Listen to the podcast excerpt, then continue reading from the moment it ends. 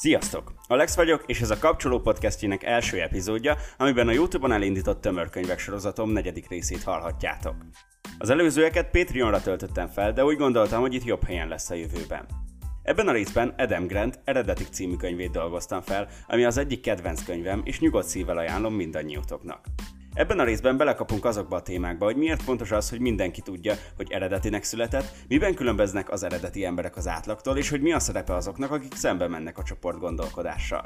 Szóval nem csak azért baromi fontos epizód ez, mert ez az első, sokkal inkább a téma miatt, amit felölel. Nem is szaporítom a szót. Jó hallgatás nektek! Ezt a könyvet úgy gondolom, hogy mindenkinek el kellene olvasnia. Méghozzá azért, mert több olyan emberre van szükségünk, aki nem csak beáll a sorba, hanem vállalja a kényelmetlenséget és megmutatja az eredeti oldalát. Azt, ami ő igazából. Sokan ugyanis félünk megmutatni ezt a részünket, pedig a világ rengeteget nyerhetne vele. Sokan hagyjuk magunkat áttuszkolni egy sablonon, és megalkoszunk azzal az élettel, ami az adott forgatókönyvhöz jár, annak ellenére is, hogy szívünk szerint nem azzal töltenénk az időnket. Nem arról van szó, hogy mindenkinek Steve Jobs-á, Martin Luther Kingé vagy akár Eminem még kell válnia. Egyszerűen arról, hogy van egy olyan szint, amit szükséges fenntartanunk ahhoz, hogy emberileg hűségesek maradjunk magunkhoz, és arról, hogy sokan ez alatt a szint alatt tengünk legünk az életünk nagy részében. Pedig csak annyi szükséges ahhoz, hogy ne így legyen, hogy mindenki beleteszi a rendszerbe a saját gondolatait és meglátásait, és lehet, hogy lenne egy csomó középszerű ötlet, de több olyan megoldás is születne, amire egyszerűen annyit tudunk mondani, hogy ez zseni. Persze tudom, hogy ezért általában a tekintélyfigurák vonhatók felelősségre, mert sok esetben ők nevelik arra az embereket, hogy nincs szükségünk egyéniségekre, és csak egy megoldás létezik, mégpedig az, amit ők vallanak. Viszont ez a dolgok nagy részére rohadtul nem igaz, és igenis szükségünk van egyéniségekre, mert ők kérdőjeleznek meg olyan dolgokat, amelyek működnek, de működhetnének jobban is, és ők azok, akik hangot ismernek adni a véleményüknek. Talán pont ez ijeszti meg az említett, beszűkült gondolkodású embereket. A könyv első és legfontosabb üzenete az, hogy az eredeti emberek ugyanolyanok, mint mindenki más. Csak az választja el őket a többiektől, hogy bátran kiállnak az elképzelésük mellett. Nincsenek beoltva félelem és kétkedés ellen. Annak ellenére, hogy első pillantásra ezek az emberek karizmatikusnak, magabiztosnak tűnnek, bennük is ugyanúgy megjelennek azok a negatív érzések, mint másokban. Emellett pedig nem mindig ők a legnagyobb kockázatvállalók. A sikertörténetek általában nem a fejest ugrok és meglátom, mi lesz hozzáállásból indulnak. Vannak ilyenek, de nem ez a titkos recept. A köztudatban elterjedt történettel ellentétben Bill Gates sem csak úgy adhatta az iskolát, hogy a Microsoftnak szentelje az idejét. Még annak ellenére is, hogy jó család és anyagi háttérrel rendelkezett, a biztonság kedvéért még egy éven keresztül hallgató maradt. A bátorság és a vakmerőség két külön dolog. Az eredeti emberek általában inkább bátrak. Az pedig, hogy bátran viselkedünk vagy nem, ugyanolyan döntés, mint a többi. Az eredeti emberek nem úgy készülnek, mint a pindur-pandúrok. Ők azt választják, hogy hülyek maradnak magukhoz, és ahhoz, amit látni szeretnének a világban, és egyszerűen nem hátrálnak meg. Ők a kreatív rombolást érik, ami arról szól, hogy átalakítunk egy olyan rendszert, ami működik, de a benne élő emberek megkeserednek tőle, egy olyanná, ami jól működik, és az emberek is jobban érzik magukat benne. Nem tudom eléggé hangsúlyozni, hogy az eredetiség választás kérdése. A könyv második üzenete még közelebb hozza hozzánk ezeket az embereket. Ennek a lényege az, hogy a zseniális ötletek nem csak úgy azonnal pattannak ki az ember fejéből, hanem általában a folyamatos alkotásnak köszönhetően. Az eredeti emberek sok esetben akár ötletek százainak megvalósításán is végigmennek, mire elérkeznek ahhoz az egyhez, amire a világ azt mondja, hogy nézd már, ezt rendesen oda tette. A dalszövegírók, a zeneszerzők, a nagyfestők mind-mind több száz munkát, ha nem többet tesznek le az asztalra, mire létrehozzák azt, amivel megfogják az embereket. Szeretünk a sikerre úgy tekinteni, hogy ez valakinek megadatik, valakinek pedig nem, de azok, akik áldozatokat hoznak, és nem állnak le akkor sem, amikor nem lesznek azonnal elismertek, hanem újra és újra nekifutnak, azok idővel szinte biztosan elérik a céljukat. Ha kitalálunk valamit, amit el szeretnénk érni, akkor egyszerűen csinálnunk kell. A siker baromi ritkán jön magától. Ide tartozik az is, hogy nem szabad elvárásokat támasztanunk az ötleteink fogadtatását illetően. Előfordulhat, hogy amiről azt érezzük, hogy na ez az, ez nagyot fog szólni, teljesen középszerű lesz az emberek szemében, és az is, hogy egy átlag dolog, amiről nem gondolnánk, hatalmas sikert arat. A fogadtatás rengeteg tényező múlik, például az éppen uralkodó légkör alaphangulatán, vagy csak simán azon, hogy az emberekben kialakult-e az, ami bennünk megfogalmazódott, és ami miatt úgy érezzük, hogy ez a dolog nagyszerű lesz. Amennyiben nem, akkor lehet, hogy ez később kialakul, de lehet, hogy nem. Az viszont biztos, hogy minél több ötletet valósít meg az ember, annál nagyobb esélye van arra, hogy elérje a célját.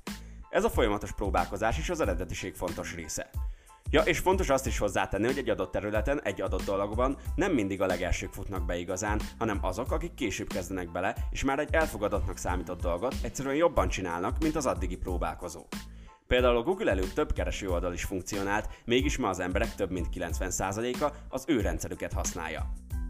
Arról nem is beszélve, hogy azóta mennyi területen alkottak jobbat az előttük ott lévőnél.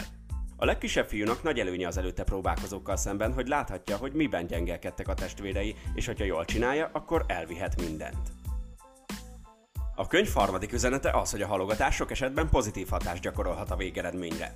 Ezt ahogy a csatornán fent lévő videókból is láthatjátok, én a tanulással kapcsolatban nem ajánlom alkalmazni, de abban az esetben, ha valami kreatív munkát kell beadnunk, akkor egészen gyakori, hogy jobb munkát végzünk, hogy az utolsó pillanatra hagyjuk, mint ha biztonsági játékot játszunk. Ez nem azt jelenti, hogy egy beadandó esetében a kutatást, az írást és a szerkesztést is az utolsó estére hagyjuk. Én a videóim esetében egész héten az adott témában keresgélek, egy füzetbe lejegyzem, amit fontosnak tartok, és a kitűzött napomon leülök, és egy este alatt írom meg a szöveget. Az ember hatékonyabban kihasználja a kreatív forrásait, ha tudja, hogy vagy mindent belead, vagy minden megy a levesbe. A könyv erre a jelenségre a legérdekesebb példaként Martin Luther King híres beszédét hozza fel, amire King a beszéd előtti estén kezdte el összeírni a mondani valóját. Még mielőtt kiállt az emberek elé, azelőtt is szorgosan javítgatta a jegyzeteit, és a leghíresebb Van egy álmom rész nem is volt betervezve. Konkrétan a fickó kedvenc Gaspar énekesnője kiabált be neki kétszer, hogy mesélj nekik az álomról, majd King félretolta a jegyzeteit és elkezdett improvizálni. Ehhez persze azért szükség van bizonyos képességek meglétére, de hogyha jóval azelőtt megírja és begyakorolja a beszédét, akkor a befektetett energia és a mondani való szilárdsága miatt nem biztos, hogy olyan nyitott lett volna arra, hogy ezt a dolgot megjátsza. Szóval a halogatás lehet pozitív hatással a kreatív munkánkra, de ismernünk kell magunkat ahhoz, hogy ezt magabiztosan és akár tervezetten beéresszük az alkotói folyamatba. Másképp könnyen előfordulhat, hogy beletörik a fogunk a dologba, vagy egyszerűen nem olyan jól sikerül, mint ha kicsit hamarabb kezdtünk volna neki. A negyedik és szintén nagyon fontos kérdés, ami megjelenik a könyvben, az az, hogy milyen szerepet töltenek be a lázadó és egyben eredeti emberek a társadalmunkban. Egyszerűen megfogalmazva, ők indítják be azokat a folyamatokat, amelyeknek köszönhetően megőrizik azokat az értékeket, amelyek elengedhetetlenek az emberséges élet fenntartásához. Nem csak arra gondolnak, hogy hú basszus, mi lesz, ha felszólalok, vagy teszek valamit az ellen, ami nem tetszik, hanem sokkal inkább arra, hogy milyen emberek ők, milyenek szeretnének lenni, és mit szeretnének látni a világban. Az emberek nagy része igyekszik elkerülni az olyan dolgokat, amelyek komoly következményekkel járhatnak. Eljutottunk egy olyan szintre, hogy sokan azt is vígan engedjük, hogy totál kizsákmányoljanak minket, és még mosolygunk is hozzá. Most pedig azok a lázadók, akik ezt nézik, jól figyeljenek. Néhány dologra ugyanis különös tekintettel kell lenni, amikor kiáltok valami ellen. Az első az, hogy csomagoljátok úgy a dolgot, hogy mindenki számára fogyasztható legyen. Ha az ember túl radikálisan kommunikálja a véleményét, akkor egyszerűen csak egy pöcs lesz mások szemében, ha pedig túl lágyan, akkor meg sem hallják majd. Mindig fel kell mérni az adott környezet sajátosságait, és annak megfelelően kell előadni a saját kis véleményünket.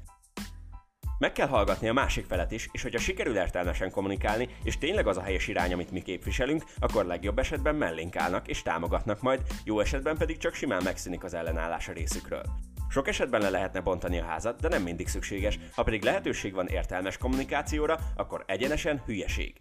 A kreatív rombolás ritkán von maga után tényleges rombolást is. A könyv ötödik legfontosabb üzenete szerintem az, hogy a nyáj nem feltétlenül a helyes irányba tart, és hogyha vakon követjük, akkor könnyen olyan helyzetben találhatjuk magunkat, ahol annyit se lesz mondani, hogy na bakker, ha lehet, akkor én most visszafordulnék. A könyvet idézve, a csoportgondolkodás az eredetiség ellensége. Az emberek igyekeznek alkalmazkodni a domináns, alapértelmezett nézetekhez ahelyett, hogy a gondolati sokszínűség az új ötletek mellett szállnának síkra. Idézet vége. A mai alapértelmezett nézet, amire nevelnek minket, lényegében az, hogy tegyél meg mindent azért, hogy sok pénzed legyen, majd aztán élheted azt az életet, amire vágysz, és azokkal és ott töltöd el a maradék idődet, akikkel és ahol akarod.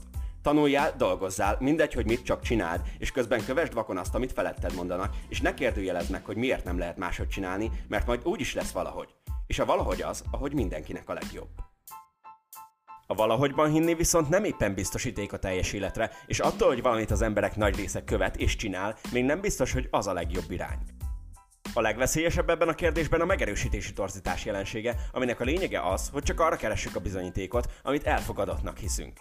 Amíg azt hiszük, hogy csak úgy lehet jó anyagi helyzetbe kerülni, ha áttaposunk másokon, akkor folyamatosan erre keressük majd a megerősítést a környezetünkben. Amíg nem kérdőjelezzük meg azt, amit és akiket követünk, addig csak az marad, hogy keressük a bizonyítékot ahhoz, hogy később elmondhassuk majd, hogy na, csak lett valahogy. Röviden összefoglalva tehát a legfontosabb az, hogy a jelenlegi helyzetben nincs szükségünk több tömeggyártott gondolkodású emberre a világban. Ezt minél hamarabb meg kéne értenie minden embernek, mert amíg ennyien feladjuk az eredetiségünket, addig nem tehetünk igazán magunkért, egymásért és a világért sem. Látszólag individualista világban élünk, ahol az egyéniség a fő, de mégis készségesen beleülünk olyan sablonokba, amelyeket valójában gyűlölünk. Nem egyéniségekre van szükségünk, hanem eredeti egyéniségekre, és ez választás kérdése. Minden egyes alkalommal, amikor inkább beállunk a sorba, csendben maradunk, nem állunk ki magunkért vagy a helyes irányért, akkor azt választjuk, hogy feladunk egy kis darabot az eredetiségünkből.